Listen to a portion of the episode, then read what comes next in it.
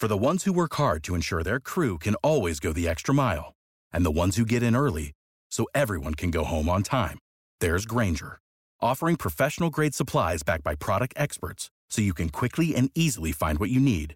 Plus, you can count on access to a committed team ready to go the extra mile for you. Call, click Grainger dot com, or just stop by. Grainger, for the ones who get it done.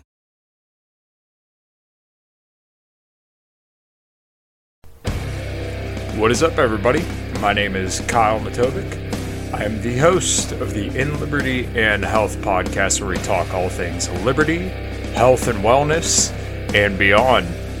My hope is to encourage and spread the message of liberty and physical and mental well-being. I hope you enjoy all the topics we talk about with our guests. We're on all major streaming platforms, so please sit back, relax, and enjoy. All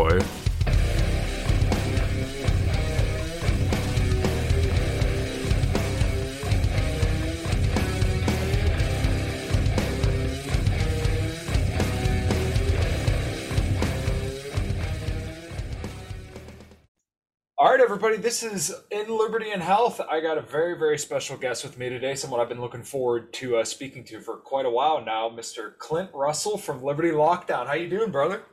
I'm good. Thanks for having me on, Kyle. Uh, always, always good to meet new people, so I'm sure we're going to have a great combo. Thanks for having me. Awesome. Of course. Well, I uh, I wasn't going to ask you it, but I'm going to ask you it anyways. Um, are you ready to spit that hot Liberty fire and lift some heavy shit? uh, in the in the great... Uh, lineage of Dave Smith, I will I will do my best to bring the fire to this topic. Yes. Uh, dude, every single show I hear you on. Um, I wanted to watch you on Timcast, but I just didn't get around to it yet. But uh, on your own podcast and every single other podcast I've seen you on, you've always done a killer job with it. On the way home, I was well, thank you. you on uh, Lines of Liberty. So hell yeah. Yeah, thank you. I appreciate it. Yeah, it's uh, on uh, on Timcast, I made the mistake of re-listening to The Creature from Jekyll Island on audio podcast, because they They flew me from San Diego to D C to go, you know, live in studio. Mm-hmm. So I had like six hours to kill. So I listened to the first couple chapters of that book, and I walked in there and like, I couldn't help myself. Every single topic they brought up, I pivoted to the Federal Reserve. I, like, I was, I was relentless. Well, you know what? It, you, I can't fault you for that, though. I'm going to watch it tomorrow morning, I promise.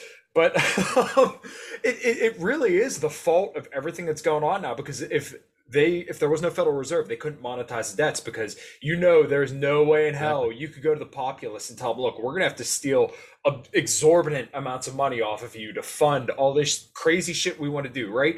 Last year, twenty twenty, if you looked at uh, Rand Paul's Festivus report, ten million dollars for pop bottles that were supposed to be COVID test tubes.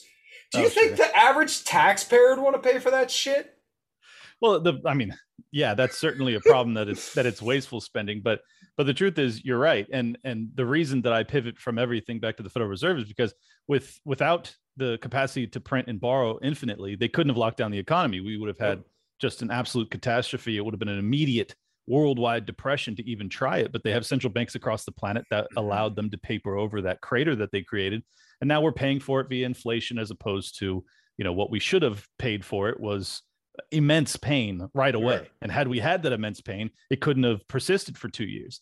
And this is why, even though it sounds very, I don't know, archaic and, and uh, you know, I don't know, bearish, hoity, hoity-toity to, yeah. to pivot everything to the Federal Reserve, but it's the truth. Like that's, that is the root of basically all evil in this country. So I, I had to bring it up a lot. And uh, I don't know if I'll get invited on Timcast again because I did it, but we'll see. Nah, dude, I'm sure you will. And even if you don't, you got your own platform, and you go on plenty of other platforms that sure, are uh, yeah. ripe for the messaging. Um, you know what? Since we're kind of here, let me pull up a little, we'll do a little uh, screen share here. I want to uh, share something. All right, perfect. It went right to it. Uh, let me know if you can hear this. You know what I'm going to play, right? Oh, yeah. Of course. My boy Reed tweeted it out. I know it. Yeah, yeah. Well, I tweeted it out too. So let's just listen to this real quick for anybody that didn't catch it. Um, Can you hear that? Uh, no. Okay, I don't know. All right, well, you know what? We'll uh, we'll skip over it. Oh man, what a flop. I'm so sorry but about that. If you if you go back to the screen share and then when it comes up, it, it gives you an option to hit uh, share with audio. I think you have to select that. Advanced sharing options. Host all participants. Oh my God. On my own show, here I am flopping. It's okay. Uh, it happens to everybody. It's it's not very easy. Oh my God. Share sound. There we go. All right, let's try this again. We saved tens of millions of lives worldwide. We together. Is that good? Yep. Together, cool. All of us. Not me. We. We got a vaccine done, three vaccines done, and tremendous therapeutics like Regeneron and other things that have saved a lot of lives. We got a vaccine done in less than nine months that was supposed to take from five to twelve years. Because of that vaccine, because of that vaccine, millions and millions of people, I think this would have been the Spanish flu of nineteen seventeen, where up to one hundred million people died. This was going to ravage the country far beyond what it is right now. Take credit for it. Take credit for it. It's a great, what we've done is historic. Don't let them take it away. Don't take it away from ourselves. You're playing that, you're playing right into their hands when you sort of like, oh, the vaccine. If you don't want to take it, you shouldn't be forced to take it.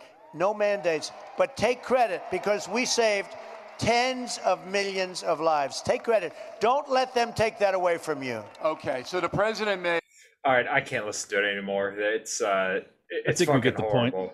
Yeah, yeah, and, it's it's atrocious. It, and to continue on that, then I, I want to hear your thoughts on this. Uh, you could see this, right? Mm-hmm. Yep. All right, I just want to make sure we're all good. Um. We'll read from this real quick. Our vaccines work against Omicron, especially for people who get booster shots when they're eligible. If you're vaccinated, you could test positive, but if you do get COVID, your case will likely be asymptomatic or mild. We're intent on not letting Omicron disrupt work and school for the vaccinated. You've done the right thing, and we will get through this. For the line that everybody shared, for the unvaccinated, you're looking at a winter of severe illness and death for yourselves, your families, and the hospitals you may soon overwhelm. Dude. It's a threat. I mean, I, I don't know how to read it as anything other than a threat. And and it's so it's so detached from from the science too, especially given the amount of breakthrough cases that we're experiencing or mm-hmm. witnessing. It's like breakthrough cases. I don't even like using that terminology. It's like, okay, if it's a breakthrough case, it, it didn't work. It didn't work for those people. So uh, at some point, and I think, I think that the, uh, I saw someone tweet it out today. I still haven't verified it yet, but his, his diagnosis was that he believes that there are more breakthrough cases than there are cases amongst the unvaccinated. And given how many people have been vaccinated, that could be true. Um, and, and I think, I mean, I, I are we going to be on YouTube? I don't want to get your channel nuked. No, dude, no, go ahead. Even if it does, okay. It does. Okay. Um, yeah, I mean, from my read of everything, just being perfectly honest, I don't think that the vaccine really works. I don't. I think it it, it has very minimal short-term added protection, but it's also paired with a very significant increase in susceptibility in the very near term, because in the in the two weeks post-vaccination, your immune system actually depletes and you become more prone to catching COVID. I had a, a girlfriend of mine that got it um, right after she got the vaccine. And, and she was like one of those people that kind of hesitantly got it, didn't, wasn't really on board, but was like, well, I want to be around my family for the holidays and shit. I'm going to go ahead and do it. Boom. Three days later, after she gets it, she gets COVID. And, and uh, there's stories like this are abundant. I mean, they're all over the place. And, And the fact that they're mandating it and that that they're banning us from every platform, YouTube, Twitter, everywhere else, if we bring it up, is, to me, it's further evidence that there's something extraordinarily nefarious about all this. Because if your if your purpose is health and safety and, and trying to rebuild trust in the medical community, the experts, what are you doing? I mean, you're you're absolutely demolishing it for anyone with even a semblance of rational capacity to think. And fortunately, we still have a decent amount of people in this country that can think rationally, and they're starting to see through the charade, and I'm grateful for it. It's fucking takes way too long, but uh, you know, I think I think that we're we're starting to have more and more people, especially as it goes to three, four, five shots to to get um, you know, quote unquote full full uh, vaccination status. Uh, this is all it's all just so transparently tyrannical, fraudulent, unscientific. I mean, I.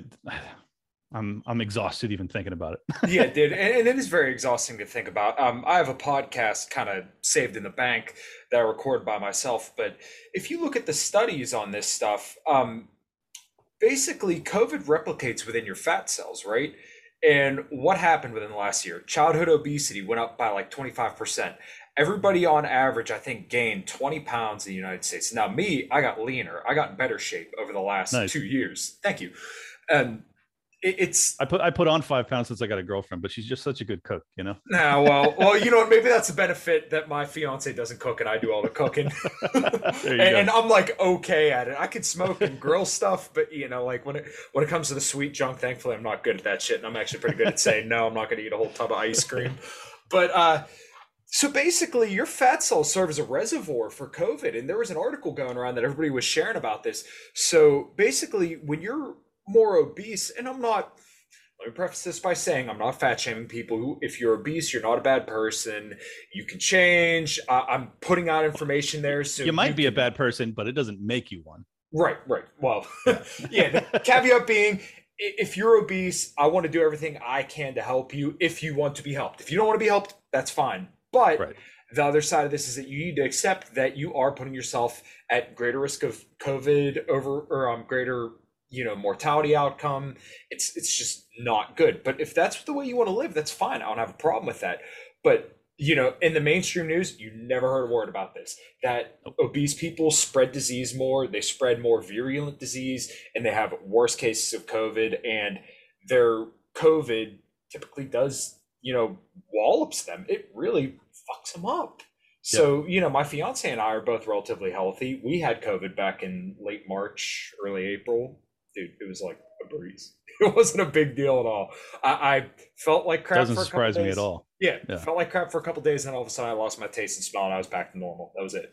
But yeah. um, kind of my purpose of this large tirade here is that I think there's a loss of trust in the media. I mean, it's completely obvious. And as much as I despise Trump, I think he should be thrown in a cage for the rest of his life and the key thrown out. Um, he did yep. do a good job of making people lose faith in the media. So my whole question to you, and where I want to pivot from this, is that you heard some people booing Trump in that video, and he got booed at a rally in Alabama. Um, the Democrats are just horrible. There's no redeeming qualities there. I mean, you can give Joe Biden credit for ending the war in Afghanistan, but most people don't see that as a good thing anymore because it, it was so botched. Um, yeah. twenty twenty-two, twenty twenty-four, the message of liberty, I think, is going to be huge. I think there's a huge appetite for it if we can just, you know, get the right people out there. And I know that's kind of the conservative excuse for government, but I really think it's different. And I think these next two to three years are going to be huge in the message of liberty. Um, do you feel the same way? And, you know, what are your kind of thoughts on that? Absolutely. I mean, and and I, I have my own bias, which I have to disclose up front, is that I started my show, you know, eighteen months ago, and it's exploded in popularity. And I've had a lot of people give me, you know, words of affirmation and praise. And so I'm biased because I, I have had, um, there's obviously an appetite for someone who's willing to speak boldly and honestly and talk all about liberty twenty-four seven.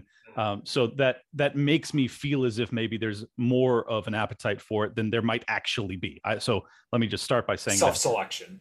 Yeah, exactly. All that, all that being said, though, um, I think that the fact that my show was so successful so quickly uh, shows that there is a real market demand, even though it's a small one. I mean, I'm not, I'm not huge or anything, but it, it, it definitely shows that, especially amongst the Libertarian Party people, uh, they, they failed. They failed in their messaging. They didn't come out boldly against lockdowns or anything. Basically, the entire first year of of the COVID hysteria. And and because of that, it left a void for people like me. And anytime you see a void, that means that there's there's a reason that, you know, people have have failed in doing their job and their job as messengers for liberty, the Libertarian Party.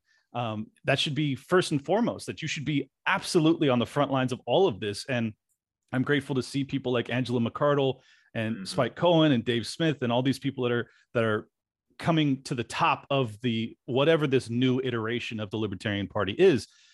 Now, all of that being said, um, I'm not hopeful that Dave Smith's going to be president in twenty twenty-four. I, I love the guy. I think the world of him. I think if he were to be put on the debate stage against Joe Biden and Trump or whoever, uh, we might, we might actually have a chance. It's not going to happen. They're not going to allow him to do that. So the best we can hope for is to have a really bold, courageous, intelligent, persuasive messenger.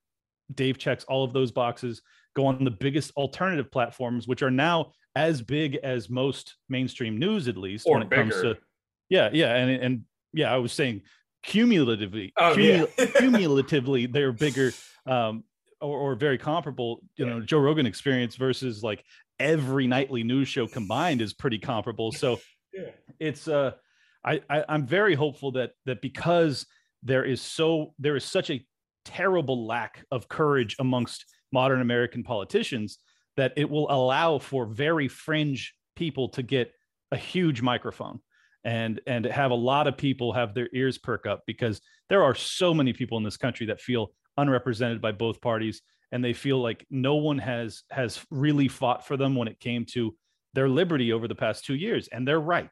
They're fucking right. No one fought for them. No one with any power fought for them, at least. Um, and that includes Donald Trump. And let me give a quick destruction of him. His ego prevents him from saying the right thing. He, he knows that the vaccines are tremendously unpopular amongst his base, but because he fast-tracked it with Operation Warp Speed, he has to stand on the vaccine and claim responsibility for it and claim how good it is and how many lives it saved, because he feels as if he deserves credit for it. So the fact that his base hates it, he has to, he has to try and pivot it, because he has to defend his ego, because he can't admit any mistakes. And, and the mistake was not the vaccine and not fast fast tracking it. I'm totally fine with that. I don't even want the F D A to be in, involved in impro- uh, approving these things. But his mistake was that he basically he he allowed Fauci and the lockdown zealots to fucking strip us of all of our liberty for a year and a half, and he presided over the first half of it. So fuck him forever. And and if he expects anyone that values liberty to to support him moving forward, he's out of his mind. Like, and I understand he's far better than Biden. So like, don't get it twisted. He's way better than Biden. Will I cast a vote for him? Abso-fucking-lutely not. Never. If you if you lock me in my house or permit someone to lock me in my house and then put the guy who who propagandized an entire nation on front stage, you know, front and center for an entire summer during the early pandemic, every single day that piece of shit was up there with Trump, patting him on the back, you know, basically greenlighting everything he had to say. Call, call me Tony. He said, call me Tony. Yeah, there you go. All right, exactly. Dude. So, fuck them all, and and fuck him particularly, because he gets to he gets to have it both ways. He gets to pretend as if, oh, Fauci's such a tyrant. You could have fired his ass. You could have fired his ass the day before you left. He never did. He never pushed for it. He never moved towards it. And and now his defense of it is, oh, but had I done that, then the left would have blamed me. They were going to blame you anyways, you absolute moron. And we all know that. And I think he knows it. So I just think it's a lie at that point. He didn't want to fire him because for whatever reason, he felt like this was the path. He had been he had been propagandized. That's my estimation of it. A lot of people think, oh, he's an operator and that he, uh, you know, he's he's the same as Joe Biden, all these people. I don't actually think that. I think he is an outsider that was manipulated because he's not that bright. And I know that sounds mean, but that's my opinion. So, you know, I'll, we'll see. We'll see. The, I think in the future, we'll we'll find out if he runs again and he actually fixes some of the things that that he really fucked up on. I'll eat my words. But as of now, um, I don't want to see him run again. I, I think we need new blood, and we need people that actually value liberty, because uh, that's that's what we desperately need. Well, you know, I've heard Dave talk about it a lot, and I think he was right that the populist right and Trump kind of sucked all the air out of the room when it came to the liberty movement, because you had the great Ron Paul for two thousand eight, two thousand twelve, and all these people were amped up. And yeah. You know, I'm not going to bash Ron Paul here, but, you know, what, what did he say when people asked him, you know, what should we do? He said, well, do whatever you want. So he was great at getting everybody amped up, but there was no direction. Well, Trump mm-hmm. came along and said, look, these people are screwing you, and I'm going to drain the swamp, and I'm going to blame Mexico, and I'm going to blame China, and I'm going to make America great again. He gave people something to rally behind. But the thing that these guys had in common, and this is part of the reason why I wanted to do this podcast and really start bringing more culture to libertarianism, is because they made it fun to be in politics. When you go to a Trump rally, or you see, you know, pictures of Trump rallies, there's fifty thousand people there. They're having a fucking blast. You yeah. hear these stories about the Ron Paul revolution where people are going around towns and, you know, painting the town Ron or whatever. Like, dude, that's a beautiful thing. And mm-hmm. people love that. This is what people want. People want a revolution. And that's what those yep. two represented. And once again, if we can do that, then I think we can at least get closer to winning or even win by capturing the culture. And this is what the political left has been so good at. They permeated, you know, music, Hollywood, you name it. They permeated it. They took it over. And then the culture went, and so did the politics. That's what yep. we need to do, and that's what I'm trying to bring to the libertarian world. And I think you and the Tower Power Hour, uh, yeah, Tower Gang, Power yeah, Tower Hour, Gang, yeah, you guys are doing a great job of that. And I think if we keep just pushing it and keep getting this message out, I, like I said, I think there's huge appetite for it, and I think we can wake a lot of people up. And I think that um, people on a local level will start doing great things. It, it's oh, you, there's no doubt you're right. I mean, th- this is the whole reason I do Tower Gang is, I mean. My show, Liberty Lockdown, is is significantly bigger than Tower Gang, but I do Tower Gang because it appeals to a totally different audience. I want I want it to be fun. You know, Liberty Lockdown is my my outlet for venting violently, you know, verbally violently. Yeah. Um, whereas whereas Tower Gang is like, we're gonna talk shit and we're gonna have fun with the guys and we're gonna make inappropriate jokes and we're gonna like we're just gonna be what used to be, you know, slightly edgy humor, which is now completely uh, disallowed and bannable. Um, and that's, you know, there's, there, again, there's a market demand for that. And, and I think that, that when you get to see what freedom actually looks like, freedom is telling bad jokes. I mean, that is, that is freedom. And, yeah. and it's, it's now, it's now basically taboo to do so. And I personally, as a fan of comedy, I'm not a, I'm not a comedian, but I just love comedy and I love to j- joke and I love to say terrible shit and I love to push the envelope. Um, so I just think that like, it was such a natural fit for me when I found these guys. They're all so autistic and so funny. And I was like, this is perfect. And, and they're, they're smart too. I mean, they, and they get libertarianism and they're, and they're good people. And, and it's tragic because I don't know if you followed any of the drama lately, but we're getting accused yeah, of all sorts bit. of terrible things, doxing people and doing all sorts of shit that I know for a fact none of us had any part in. Um, but it's, you know, this is this is what comes with the territory. You start to make inappropriate jokes and all of a sudden people are out to get you, even in the liber- liberty sphere. Um, it's really it's really sad, but I don't care. You know, like the, the good thing about being in the position I am, uh, you know, financially free and essentially able to retire in my late thirties. I was like, I'm going to do whatever I want. And what I want is to tell the truth and to have fun. Like th- those are the two things. So Liberty Lockdown, I tell the truth. Tower Gang, I have fun. And I'll be damned if anybody's going to stop me. They could they could ban me, they can report me, they can do whatever they want, but we'll find ways to stay alive. And uh, I think that that's that's what we need. We need more shows like yours as well. I mean, this the culture is tremendously important. I, ultimately, it's going to require a complete revolution, like you said, and it's going to require us to take over academia. Public schooling needs to be abolished. Like everything has to be start basically from ground zero all the way back up. Um, but in the meantime, I'm going to do what I can to reach the remnant and let them know that they have a home. You know, you you are not this social pariah. You have the right and the ability to laugh at shit and to and to think critically and to tell the truth. And and if I, I get D Ms from people all the time, you know, both both thanking me for giving them the courage to do so, but also saying, I can't do what you're doing and I appreciate that you're doing it. Um, I go to work every day and I have to bite my tongue and I hate that. And like I feel I feel for them. But simultaneously, like the reason I'm doing what I'm doing is I'm trying to inspire people to go do the same thing. Like I want people to go and tell the truth in their real life to their family, their friends, their employers. Um, it's like, it's not enough just to think these things. Like when you have a, a silent, which I, I believe in my soul is a silent majority. The only reason it's silent is because it lacks courage. Like you got to, you got to tell the truth and you got to do so boldly. And I'm praying that, you know, as more outlets like mine and yours start to take hold, we can we can inspire more people to be like, okay, maybe maybe it's not so dangerous to tell the truth. Um, time will tell on that one, though. Absolutely. And, you know, I, I love going down this path of optimism because you hear so many people saying, oh, black pill, black pill, black pill. Look, they locked us in our house. Oh, my God. You know, we're all going to die from COVID. Like we're getting it from all ends. But I, I can't share that same that same sentiment. I just don't feel it. And look, if you want to dwell on that, you can do that. But like hell's a pretty deep hole and you can dig pretty far down And it's easier to make it worse, but to make it better takes a lot of effort. But you know what? We don't know how good things can get if we just keep fucking beating the drums for liberty, if we keep beating the drums for freedom, if we keep spreading this message and waking people up. And I'm seeing it even through my own show, just starting out, you know, not even two months ago.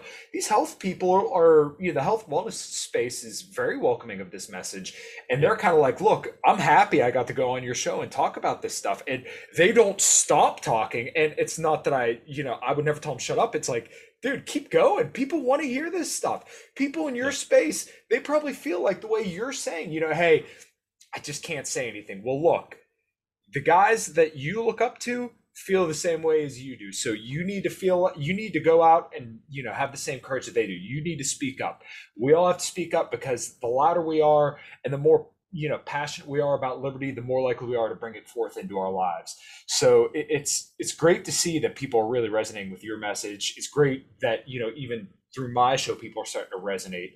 Um, absolutely. I mean, those, and, those are the those are the the notes of optimism we need. You're absolutely right, especially for the critical thinkers out there that are are aware of how dark and dire everything is. And I'm as aware as anybody. I'm horrified absolutely. At the trajectory we're on.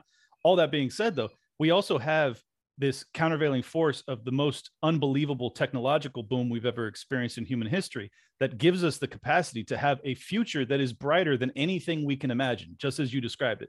And yeah. and if you can't find optimism in that, you're sleeping. Like you're mm-hmm. you're you're definitely taking too many black pills. Like Bitcoin and and basically any blockchain technology that allows for decentralized tech is, I mean, the greatest godsend potentially technologically we've ever had. And And yes, it, it's a double-edged sword. And yes, they can use it for a totalitarian takeover of everything. So yes, I'm aware of all of that. But you still have to maintain the, the optimistic side that like, yeah, it, it's really dark and, and it could get really bad from here. Um, but it could also lead towards a, a, a future that none of us envisioned, that that we dreamt of only. And and I think I think that we actually have a chance of that. And I know it sounds like, even though if you listen to my show, you'd probably be like, no way this guy thinks that. I do though.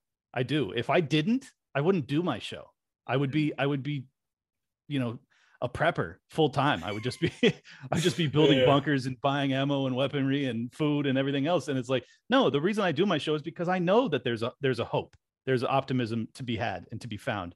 And, and my audience brings that to me. You know, a lot of people thank me for doing my show. I thank them for listening, because the fact that I see my download numbers go up every month is truly inspirational. It's like, man, I am saying what I believe to be true and people are resonating with it and they're appreciative and they're sharing it. Like that tells me a lot, you know, especially when people share it. And some people will tell me like, I have sent your show to every single person I know. Like that's fucking crazy to me, you know? Um, but long story short, don't let all of the reasonable reasons to be pessimistic outweigh uh, the fact that like human liberty and that fire that burns within all of us is eternal. And that's my belief. Like I believe that we yearn to be free. Even those that, that want to be enslaved right now, when they are enslaved fully, they will yearn to be free too. Um, so there's, there's re- optimism within a very dark uh, prognosis that I just gave.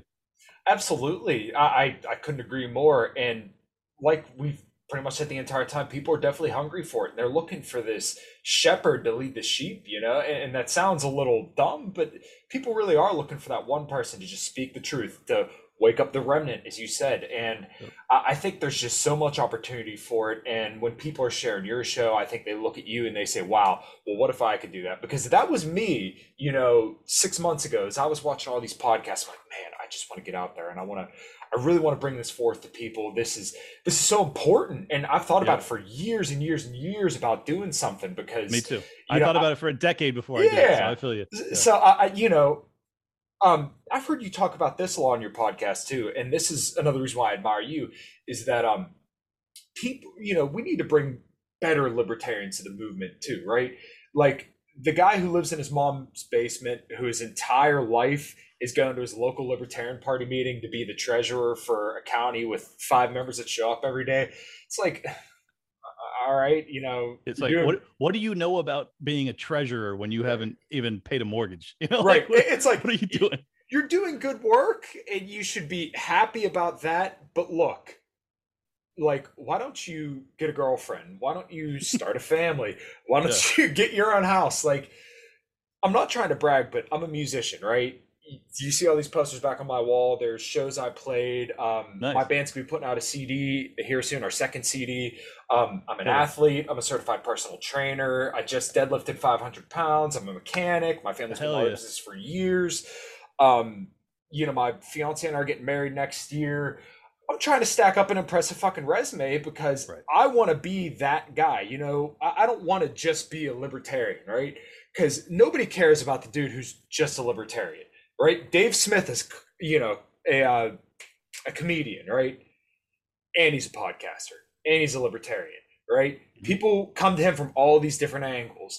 So when you have more, and, and, enter- and he's a father and a husband and a news exactly. pundit, you know, right. and he's got he's got many things. Yes, absolutely. Yeah. So when you see these guys who have these impressive resumes, then you're like, wow. So they like checked off all the boxes. You know, these are the people we need to model. And it doesn't ring hollow, you know, when you have this guy who doesn't have his shit together, to go to the Jordan Peterson quote, you know, clean your room before you try to change the world. There's a lot of truth in that. People can brush it under the rug, but, you know, you should have your shit together before you go trying to say, oh, well, this is how the economy should run. And, you Absolutely. know, this is how the Federal Reserve should be. But you represent that. Dave represents that. Reed Coverdale represents that. All of these guys that are coming forth for the Liberty Movement, I think, represent, you know, just complete people, and that's what we right. need to bring this message forth.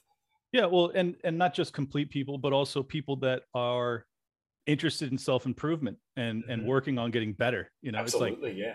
Like I don't want to, I don't want to listen to anybody who is content with where they're at. You know, I want people that are evolving in their thinking and they're, you know, obviously I want someone who's very principled, but at the same time, like I disagree with Dave sometimes. Like I I thought yeah. that. His his take on the uh, you know, unleashing the police when it came to the Black Lives Matter riots, uh, the the way he phrased it concerned me. Uh, we've talked about it and and we've hashed it out, and I I get his perspective now. But at the time, I was like, holy shit, dude! Like, you know, as someone who's not a big fan of the police, I was like, whoa, what are you what are you saying? Um, so it's like it's not it's not that I want someone to be exactly ideologically pure with me. I want them to be evolving, but think, I want to see that they're thinking.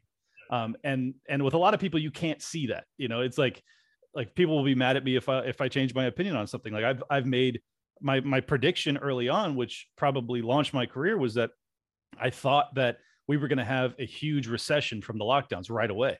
And I, at the time, I didn't expect them to print seven trillion dollars. So I was wrong in my prediction because I didn't think that they could do that. And they did. So then I started to predict inflation paired with a potential for a deflationary collapse. And I may be wrong on that too, but it's like, people know that I'm telling the truth, at least, you know, whether or not I'm right or wrong, I'm telling the truth. So there's, there's honesty paired with it, but then there's also, back to your point, it's like, I want someone who I can aspire to be. So if, Absolutely.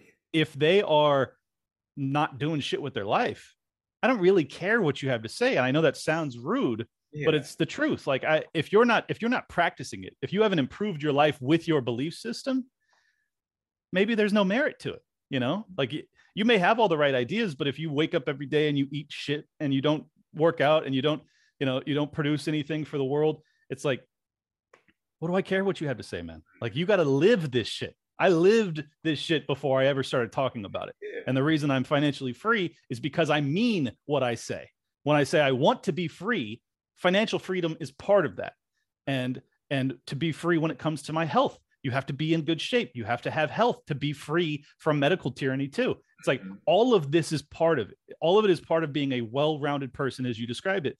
And, and absolutely. I mean, we need to bring in people like that. We need, and, and I know this, this may upset any female listeners, but we need strong men. Like, that's what we need right now, because we're in a very dark time. And And we need strong women too. Don't get me wrong. Like, we absolutely do. But what we really, really need is strong fucking men. Like, we need strong men who are not going to take no for an answer, who are going to demand their liberty back and mean it when they say it, and mean it with their entire fucking being, and be willing to sacrifice everything for it. Because if we have enough that say that and mean it, we might not have to sacrifice ourselves. And, and that's my hope, because I don't want war. I'm a peaceful person. But if we can't get enough people that feel the way you and I do, that are willing to actually risk something and say it with their entire soul, we're going to have fucking dark times. Um, So that's that's probably why I'm so fired up and inspired every time I hit record on my show. Is like, there's a level of urgency that comes with all this that I feel very deeply, and it's not performative. Like I, I feel that we are on a ticking time bomb, and it's societal collapse at the end of that explosion. And no matter how financially free or in good shape I am or anything else, societal implosion is going to fucking affect everybody. Um, so I'm doing everything in my power to not just make that the reality, but also bring in more voices that can do the same thing, because we need them desperately. one hundred percent. And the note about masculinity, that is so very important, because we've seen over the last, you know, fifteen years with the rise of these crazy feminists, and it seems to kind of gone by the wayside recently. But, you know, and this is going to upset some people, but, you know, when you have this monstrous welfare state that pushes out fathers from their moral and financial obligation to be fathers and to be good men, it, it's terrible. And the results downstream of that are just absolutely horrid. I mean, even Obama talked about that. Obama said some of the stats on fatherless homes. I mean, it's horrible, but you're absolutely right, is that we need strong men who are not going to tolerate their liberties taken away, who are not going to tolerate this woke bullshit. You know, strong men who are going to stand up for what this country is meant to be. Mm-hmm. That's what and we not, need. And not fake strong men like Donald Trump, who, right. who talked Absolutely. about liberty and, and and hesitantly allowed the entire country to get locked down under a government or a governor decree. Like, no, we need real strong men that like, and, you know, say whatever you will about the negatives de- DeSantis, and there's plenty to say.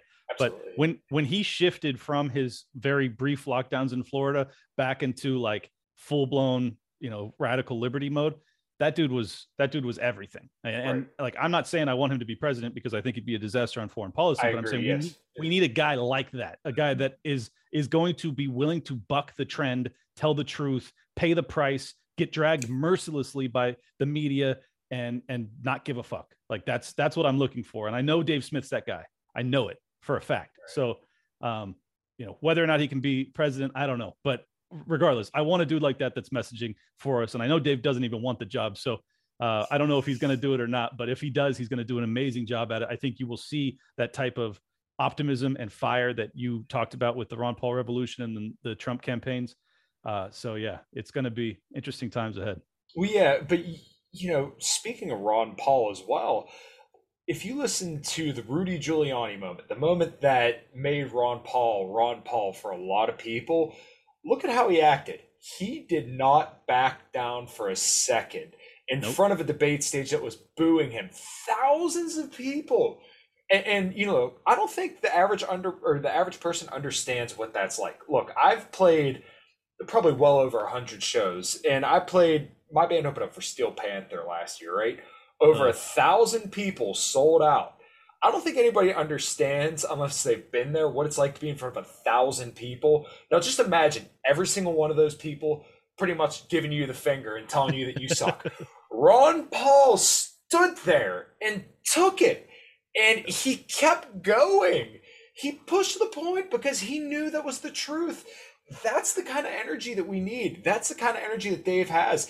That's what we need from men in this country, is that they're willing to stand up and say the unpopular things because they know it's true, and because they know it's not what people want to hear, but it's what they need to hear. And that's exactly what Ron Paul represented back then. And and consider that if not for that Ron Paul, Rudy Giuliani moment, Dave Smith doesn't exist. That exactly. He has said many times that he was a leftist mm-hmm. prior to seeing to witnessing that.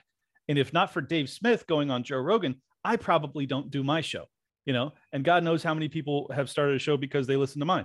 It's like this butterfly effect is enormous, and people yes. totally downplay it, and they don't talk about it enough. And they say, oh, what did Ron Paul accomplish? Ron Paul accomplished a lot. He woke up millions of people, and those millions of people are going to wake up millions more. And Dave has the opportunity to wake up God knows how many millions more that will wake up God knows how many millions more, and blah, blah, blah, blah, blah. You get it. So yeah. That, like, whether or not he had any, uh, he didn't stem the tide of totalitarianism in his lifetime, sure. But the fact that he was courageous in that moment, being booed, willing to say that, you know, we we own some of the culpability when it comes to getting attacked on nine eleven. That was important. That's an important message to get to the G O P, particularly because yes. they're the ones that believe that the warfare state is sacrosanct and you can't talk bad about it. And he was like, fuck all that. I know the truth and I'm going to tell it. And he did. And he not only did he do it, but he shifted the audience in real time. He got boos and he turned them into cheers. You don't do that in modern American politics almost ever. Um, so, and the reason you don't is because no one has the courage and no one tells the truth when it's unpopular. So I, I am super optimistic about Dave running because I know he will have many of those moments and he will tell it extremely honestly and fire back with, with vigor. And God, I almost said the wrong word there. I thought I was in Tower Gang for a second. Uh, you're good. You're good. Yeah. But you know what? It's like, they're ripe for the picking at this point because nobody yep. trusts the mainstream news. Everybody goes to Joe Rogan to watch yep. their podcast. Everybody's into alternative media now. Um, and, and, you know, like Ben Shapiro and Steven Crowder are the biggest names on the right wing, and everybody listens to them. They're dog shit on a majority of issues, and they would suck yep. Trump's dick if they told him to, pretty much. Yep. But you know what? The thing there is, is that, you know, Dave can get on Joe Rogan. He can talk to those kind of people and he can slap the shit out of their logic like this, just like any of us could. And he can appeal to those people. And maybe that's what some of those people need, is to be metaphorically slapped. And then, you know, some of his listener or, you know, some of their listenership hears that and says, you know, maybe we aren't star-spangly awesomeness, as uh, Shane Hazel would say, right? right maybe right. we did, you know, entice some of this stuff that's coming to our shores now. So I, like I said, I just can't um, stop thinking about how, you know, how much opportunity there is here in the coming years, and especially, you know, done at a local level.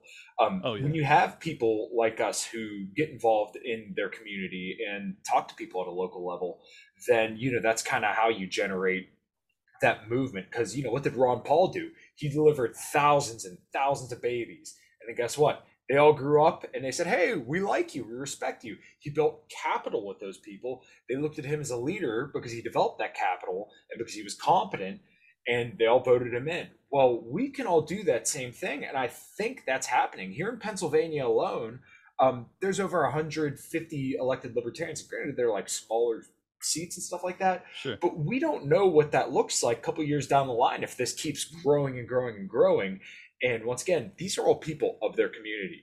They went to their yep. community. They had good votes. Um, the one guy out of my podcast, he was, I want to say he's my age. So he's like twenty-seven, twenty-eight. He ran for mayor. He almost beat an incumbent, right? And this is a guy, once again, of his community. So what happens if we keep doing this? What happens if we keep playing this game? Could we yeah, see a libertarian but, in the White House? Oh, yeah. No, we we absolutely can. Like I, I when I when I said I was pessimistic about Dave being president in twenty twenty-four, yeah. It's just it's just too soon. Oh yeah, no, no, I, I agree. Just, yeah, yeah. I, I just don't think that he can get that that amount of a shift. We can't go from two percent to forty percent. Like exactly. It, yeah. I don't I don't see it, but I do I do think it's possible we go from two to eight. You know, like that's and and if you're if you ever pull eight as a libertarian presidential candidate, it's like the duopoly is on notice. Like we're coming. We're not a fucking joke anymore. We're the real deal. And and it could we're happen. We're getting the Trump deal on the mainstream media. Yeah, yeah, it could it could absolutely happen. It, the next go around, it could be twenty, and then the next go around, it could be thirty something, and you could really start to break the duopoly, and and that's what we need. Like, uh, granted, you know, a lot of hardcore anarchists will be like, oh, so you want a triopoly? Like, who gives a fuck? Well, it matters. You know, it does matter that we have further options, and most importantly, that the duopoly doesn't feel like they are um, protected. You know, like at at this point, they all know because the the American mentality is, well, if I don't vote for D or R, I'm throwing my vote away. Like that's what they think. And if you can ever get it to the point where that's not the way people think, uh, yeah, shit can change really, really rapidly. And most importantly, we will have sway over the the D N R candidates because they'll know, like, if you don't if you don't listen to our demands, you're not going to fucking win. Like, and and that's the problem with the Republican Party, is that for too long they have taken for granted yeah. the libertarian vote. And I think that that'll change. I think that they are going to have to run someone like DeSantis uh, or whoever else that's super anti-lockdown to have any chance of libertarians voting for them. And that's powerful. Um, so we'll see. Well, you know what, to kind of tack on there, if you look at what Shane Hazel did, um, I really admire that. And a lot of people will poo-poo him, and he's probably the most hated dude from the G O P perspective. But let's think about that. He didn't campaign. He didn't spend any money, but he got one hundred fifteen thousand votes. Rand Paul, Mike Lee, you name the Republican pretty much. They were calling Shane to get him to endorse um, Purdue, right? That's Huge. What he got, like two percent of the vote. So now, right? Like you were saying earlier, imagine what happens if we get eight percent. These guys are panicking. But you yeah. know what? That's a very, very powerful position, because you know what we could do? We could tell them, look, you better fucking fix your act up. You better do what we want, or else I will make sure you lose every time from here on out. You will never win another election again if you are not good on all these issues. So exactly. either you you fix your fucking act, or you lose every single time. And that's the way it's got to be, or else, look, get the fuck out of the way and let's get some real work done. And look, if you're a libertarian and you get elected and you flop every single time, get the fuck out of the way. And if there's a Republican who's better than you, he belongs he belongs there better than you. I have no party loyalty. I'm loyal to principles. Yep. I don't care about the Libertarian Party. I don't care about the Republican Party. I don't care about the Democrat Party. Same. Whoever I, aligns I care with less. Yeah, whoever aligns with my values, who's going to get the stuff that I want done, done, you get my vote. It just so happens, typically, that's a Libertarian Party. But once again, if you're not going to be good on this stuff, get out of the way. You know, th- there is no more, well, lesser two evils, and let's just wait for them. Oh, well, only if we get our good guy in here. No, done. No more. And this is the way that every person, Republican, Democrat, Libertarian, needs to be. We need to hold the people that we vote in, and we need to hold their feet to the flame. And that's the way it has to be going forward. It has to. And, I mean, we've seen what has happened because we didn't do that for too mm-hmm. long. And, and we've also seen, you know, I, I don't know if you're at all familiar with kind of internal libertarian politics, but Nick oh. Sarwak was the chair, and he, and he presided over the Gary Johnson and Joe Jorgensen campaigns, essentially. Mm-hmm. And, and because they am increased in vote tallies, he took a big, you know, victory lap. Like, look at me, I, I've fucking revolutionized libertarianism. And, and that's a problem. Like when you, when you put up candidates that aren't great, you shouldn't get record votes. Like the libertarians should have withheld their votes, especially from from uh well actually from either of those campaigns. I think they were pretty comparable in in their pluses and minuses. That, yeah, yeah ni- neither were great. Um but but my point in all this is to say that, you know, you you have to let your party apparatus know that your vote is not a guarantee, and that includes the libertarians. So if they don't put up some, like if say, say Dave runs it, he doesn't get the nomination, they put up someone else. I mean, if it was Spike Cohen, I'd probably support him still, but I'm saying if it was some lesser known, if it was Berman Supreme or something, and God bless him, but no, no, thank you. Um, I want, I want a serious candidate that can actually revolutionize this party and give us an opportunity at real political power to stem the tide of totalitarianism. Like that's what we're facing. It's not a fucking joke. We're not trying to like be the third party and, you know, get five percent of the vote for the rest of our existence. Like, no, I'm here to stop what's happening. That's what I'm here for. And if a Republican can do it, I will cast my vote in that direction. That's a fact. Now, I don't believe that most Republicans will do it, but if there's a meaningful threat from the Libertarian Party, you're exactly right. We can turn to them and say, and, and the, the ironic part is all it would do would make them be better Republicans. It would make them better on yeah. Second Amendment and more interested in, um, you know, diminishing the welfare state and more interested in diminishing the, the warfare state. Like those are things that are extremely popular amongst the populist right-wing movement. So it, people people want to paint us trying to use the Mises Caucus to create a more powerful Libertarian Party as a negative. It could actually be a tremendous positive for the for the Republican Party. And until they realize that and start to work with us as opposed to against us, I think they're making a mistake. Right, I agree. And I think that's going to be a very, very big thing going forward for the Libertarian Party. And I don't think that we should look at it as a negative. Like you said, I think that we should appreciate it that um, when you have someone like Marjorie Taylor Greene basically pointing this dynamic out, and I kind of poo-pooed her tweets at first, but then after I read it again, I'm like, you know what? She's kind of saying what we're saying. She's like, look, yep. you guys need to get your fucking act together. And she's right. I mean, she's probably dog shit on a lot of stuff, and I guarantee you she would have, you know, cheered on Trump for all the stimulus spending, but you know what? Um, this is kind of where I line up with Tho Bishop. I've had him on my show, and um, we talked about this, and he sold it to me pretty well. And once again, not that I agree with him one hundred percent on everything, but mm-hmm. there is something to be said for this populist right movement and the momentum of that. And if you have someone who's a good Austrian, you know, paleo libertarian who's able to use that momentum and channel it towards, you know, our goals, then I'm not upset.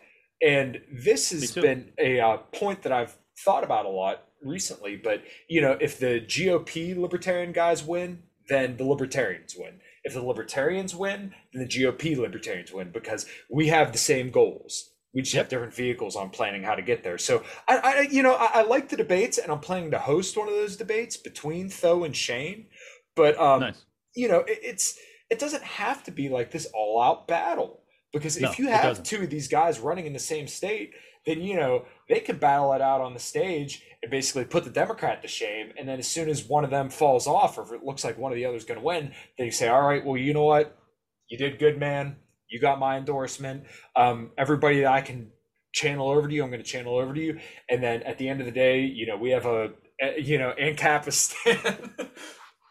Well, yeah, that, that's down the road for sure. But I, I think that this is my biggest gripe with Tho, is that he he continues to basically, like, I, I understand his short-term motivation. I think he's making a terrible mistake long-term, though. He, the way he views it is that if we have a legitimate candidate like Dave running on the Mises Caucus and the L P ticket, it's going to diminish the chances of a better than usual Republican getting in. My point to him would be this: we cannot have better than usual. We need a fucking amazing G O P candidate. Like, yeah, if you want political power, and I agree with him, political power is a political game, and you got to play political games, and you got to get your hands dirty, and blah, blah, blah, blah, blah. I understand all that. And I'm not even opposed to it at this point, because it's dire enough that I'm willing to set my principles aside as an ANCAP and just be like, yeah, I, I will I will get dirty. I will get in the mud, and I will fucking play modern American politics. So you and- will send police to the homeless people in the parks. Yes, people got very mad at me about that. Oh, they did. Yeah, listen, I mean, fuck them. yeah, I, I would prefer to uh, to have the police privatized, but in the meantime, with liability, I think it makes sense. Anyways, yeah, uh, yeah. So uh, my my point in all this, though, is that I think that Tho is right. However, it it behooves him to have a strong Mises Caucus L P ticket, because it'll force the G O P to be that much more liberty oriented. It will force them to do that, because if they don't, then we will not vote for them, and and you will lose millions and millions of votes that would have otherwise gone to the G O P candidate, because the vast majority of libertarians, in my opinion, are right leaning. Like, they want, they want to go away from whatever the fuck this is. And right now, that's the alternative option. So I think that we can work together. I don't think that we need to be at odds with one another. And I like Tho a lot. I've met him in person. We had drinks. He's a great guy, and he's, he's whip smart. I mean, that dude is, oh yeah, fucking smart. And, and he is a, he is a force to be reckoned with in the future. Um, I just hope that we can find a way to work together as opposed to against each other, because I think if you combine our brain power, we're far better off than if we uh, we become each other's, you know, antagonists. Yeah, and Tho and I have talked quite a bit, but uh, my problem with the G O P route is that, as an auto mechanic, right, I've worked in dealerships now for almost ten years, so I know the G O P base very, very well, probably better than most guys who talk about it. And I'm not trying to bash anybody, but look, dude, my my whole family's boomer cons, right? I live in rural southwestern Pennsylvania. There are Trump signs that are bigger than my fucking house still hanging out. I, I, I shit you I not. It. Yeah. I know these people very, very well.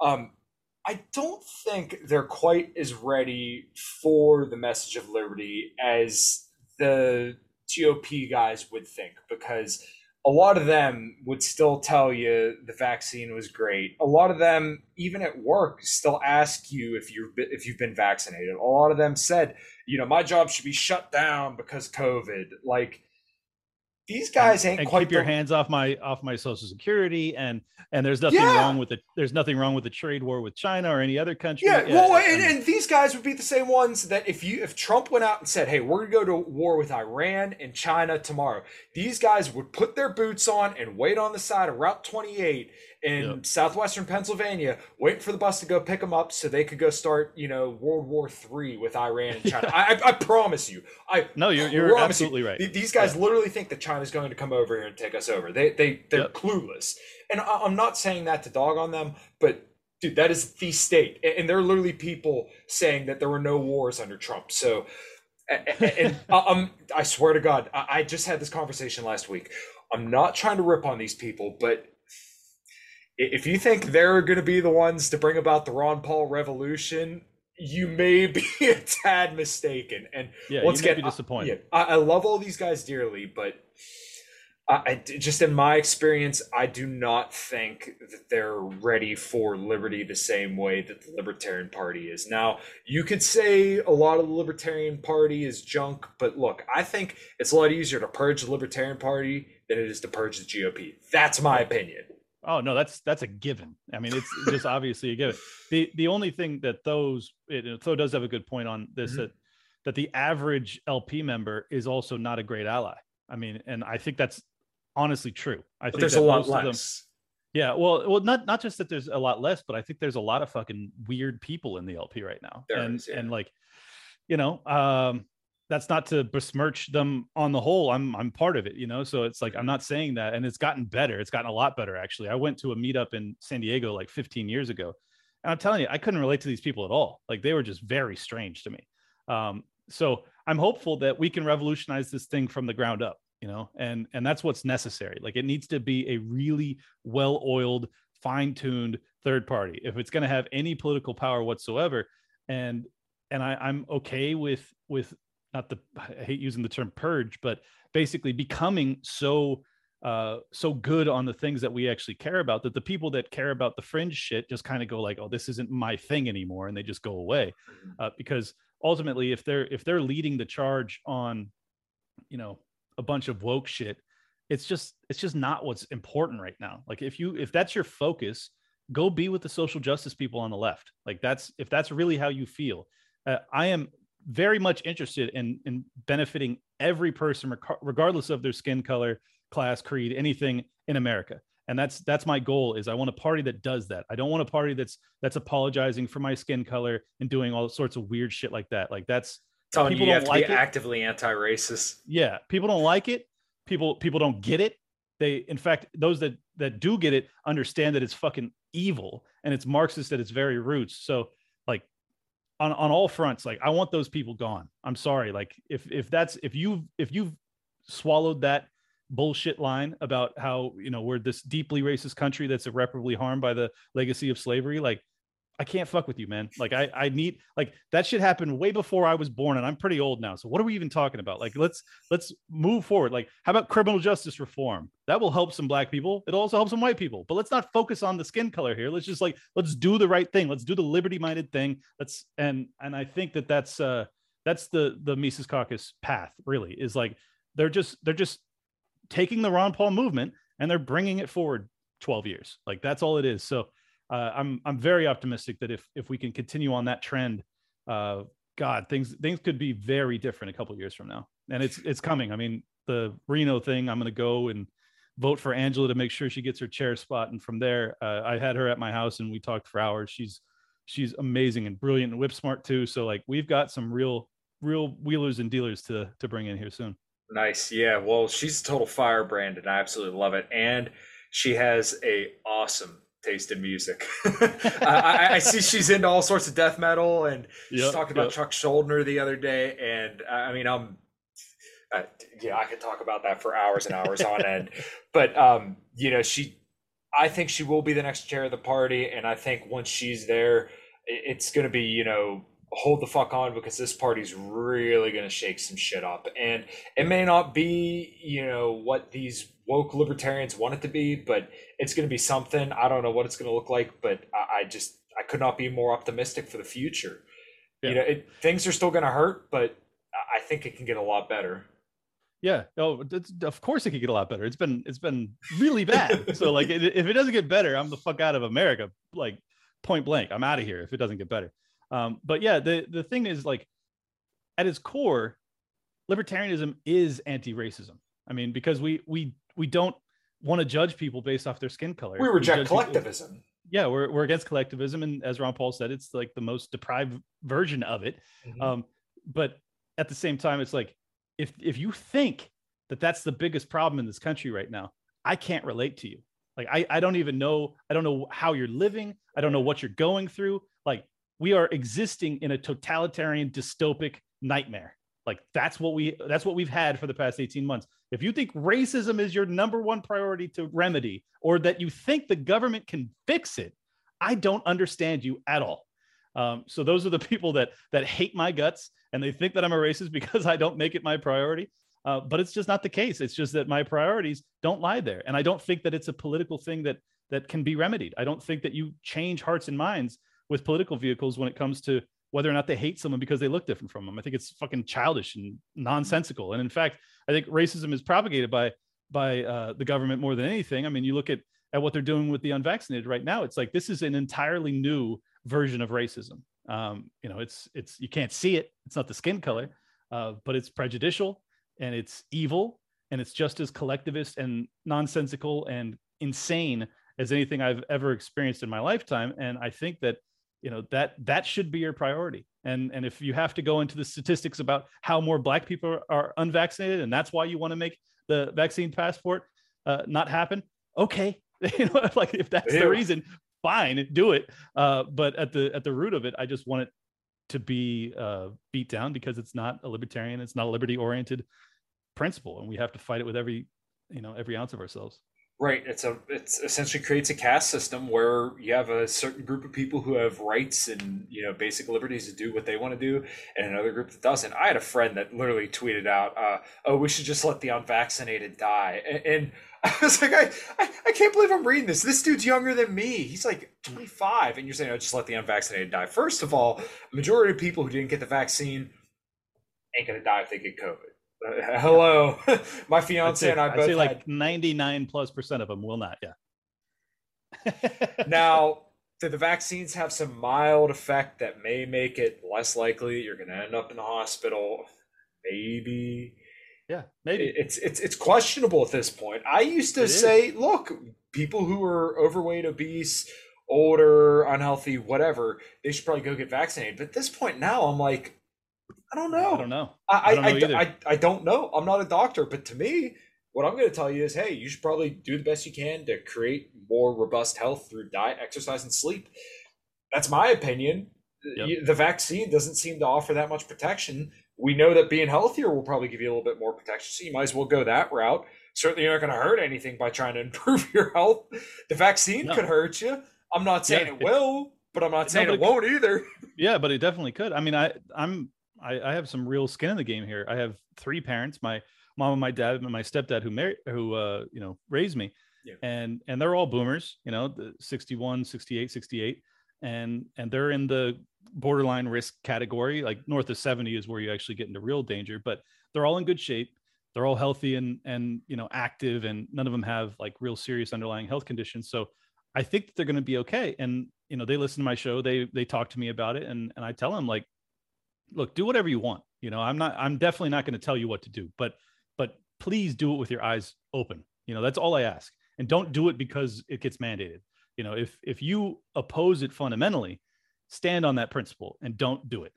If you want it, don't do it because it's mandated, but do it because you want to, you know? And, and I think that that's, that's fair advice. And I think that that's the important thing is, like, even though I'm very, very anti-mandate, I'm not really an anti-vaxxer at, at its core. Like, I'm not, I, this vaccine in particular, I'm very concerned with. And I think that there's a far higher danger uh, prospect with it than anything that we've ever dealt with in the past. Uh, but even the things that we've dealt with in the past, some of them have been catastrophic. So if I think that this is potentially worse, yeah, I'm going to warn people about it. And I think I should have the right to warn people about it without being accused of being a fear-mongering Alex Jones conspiracy theorist. It's like, I'm just telling the truth. I'm reading a lot about this. I'm studying it. I'm researching it. I'm trying to figure it out, because you're forcing it into every man, woman, and now child's body across mm-hmm. the planet. It's a big, it's a pretty fucking big deal. Like, like if you get it, if you get it wrong, if this shit is dangerous and it, and it starts to like make people drop dead all over the planet, that's hugely catastrophic. And, and you will have really violent revolutions because of it, if people actually realize what's happened to them. Um, so it's just like, man, I can't believe that this is a taboo subject that we can't talk about. Like, it, especially when I'm not like up there, you know, pushing some nonsense about it being Na- nanoparticles magnetized, and you know, maybe all that's true. I don't fucking know. I'm just saying, like, I'm not saying that stuff. Like, all I'm saying is there are some serious side effects that come with it. The efficacy is not not as good as advertised. Like, mandating it is principally against everything I believe in, and that it shouldn't be mandated, and that it could very likely lead towards a passport system, which allows for a totalitarian state to to basically create a second class citizenship and a caste system, as you described it, apartheid, medical apartheid. It's like, I should be able to talk about that. I should be able to talk about that. There's no conspiracy theory there. I'm just saying, like, this is what could come from that. Like, the, and, and they talk about it openly. There's countries across the planet uh, that are doing it right now. It's like, I'm not, I'm not picking this out of thin air and saying like, yeah. wow, what's, what's happening? Like, no, I'm saying like, look at Australia, look at fucking Austria. Like these, these are very serious dystopic things that are happening right now. And, and we're not allowed to talk about it. And I just think like, as long as we're not allowed to talk about it, I'm gonna, I'm gonna definitely talk about it at that yeah. point, you know?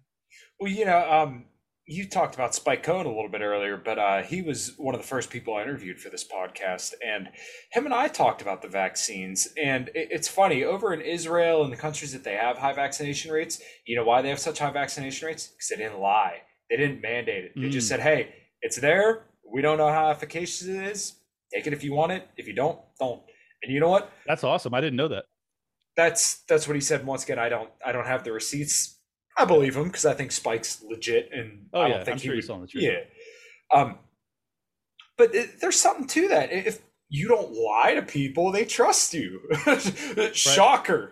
So, uh, well, not not just if you don't lie, but also if you allow them to discuss it openly. You know, right. like and like it has made me so so infinitely more skeptical of everything that's happening because I have to code everything I say on Twitter, and, and when I talk about the vaccine on my show, I have to say the V. And I have to like constantly try and circumvent these fucking censorship rules when I, all I'm trying to do is get to the truth. Like that's all I'm interested in. I'm not interested in fucking like actually stopping people from getting the jab. Like I don't give a fuck if you want to, like do whatever you want, but I want to know the danger prospects, especially when it comes to me and my family and my friends and my listening audience, like the people that want to know if they should be doing it or not. It's like, if we can't talk about it, you have no excuse. You, I mean, it's human nature. You should be skeptical. When someone tells you you can't talk about something, what do you want to do? Like, same thing with the N-word. Like, why, you you, you, you want to press why, that button. why, why do you think Tower Gang is successful? Because we're, we're saying the things that you're not allowed to say. Right. Um, so, yeah, that, I mean, this is just like, it's just fighting human nature. It's just bizarre that people are like, they not only do they accept it, but a lot of them cheer it on and they want it to be worse. And it's just like, man, the trajectory of things is so dark if we go down this path. Yeah, like, and... you create these fucking binary extremes where you have people literally saying, if you like so much as look at the vaccine, you're going to die. And then you have other people literally like taking selfies, getting a needle in their fucking arm. It's like, can't, can't we just have like, I hate to say this, but like normalcy, like, you know, if somebody gets it, you say, oh, okay, well, that's cool. And then if somebody doesn't get it, you say, oh, well, that's cool. Instead, right. you literally have people saying, oh, you're going to die.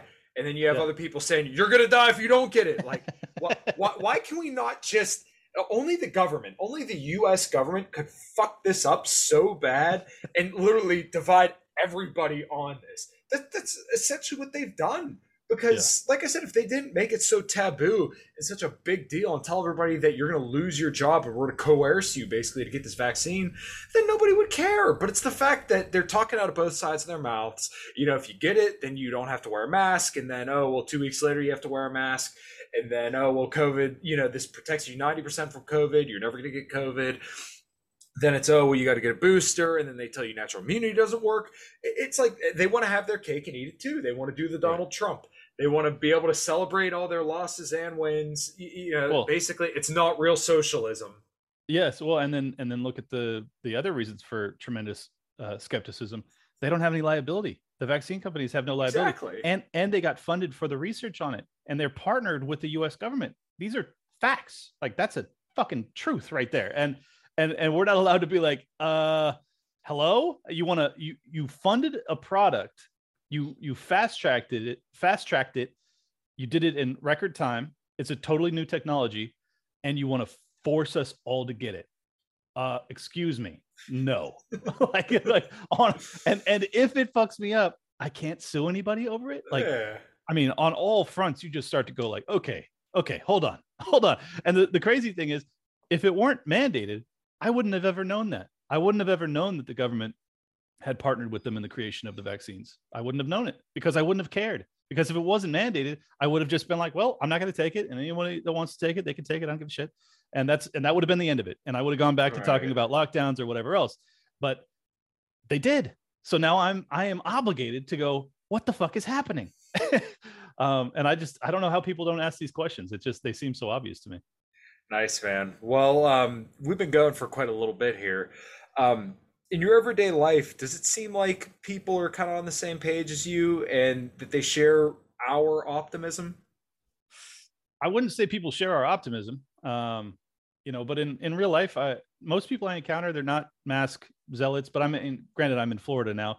When I was in San Diego, I would say it was about fifty fifty. You know, people were either afraid and at home, and I didn't really see those people, so I didn't interact with them. Mm-hmm. Um, but then like all of my, I played beach volleyball for a long time, and and all of those people came back out like as soon as they could, because uh, for a while they locked down the beaches, and and we were all high-fiving. No one wore a mask. No one even asked about anything. A few people got COVID over the year timeframe I was still there, and and no one gave a shit, and everyone was healthy, and it was no big deal. Uh, so I think that it's, you know, it's a mixed bag. And and those people, the people that are like actually enjoying their lives and living freely, they still maintain a level of optimism about everything because, well, they're getting sun and exercise, and they probably just feel better than the people that are scared to death and at home. Absolutely. Um, but there's, I mean, this is my concern, is that there are a, a huge percentage of this country that are genuinely uh, terrorized by this. And, and we haven't really seen the repercussions there. Uh, so I don't know. You know, I, I think that I'm I'm optimistic because the people that are are pushing back against this are the healthy, fit, educated, critical thinkers. And I think that those are the people that will ultimately win the day. Uh, but at this point, the the levers of power that are wielded by the government are controlled by the the fearful and the, you know, deranged, in my opinion.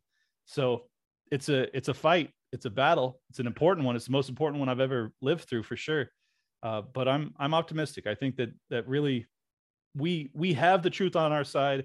We have all of the merit, if there if there is such a thing as meritocracy left in this country, uh, I think that we'll win the day. So nice. Well, yeah, I completely agree. And uh, just to kind of tap on there, it, it's very sad, and I've talked about it a lot on this podcast, but it, it's very sad when you see children outside by themselves wearing a mask because, and someone argued with me, uh, you know, oh, well, it's just a mask. Well, it's not about the mask. It's the fact that you indoctrinated children to think that they're a walking threat to everybody.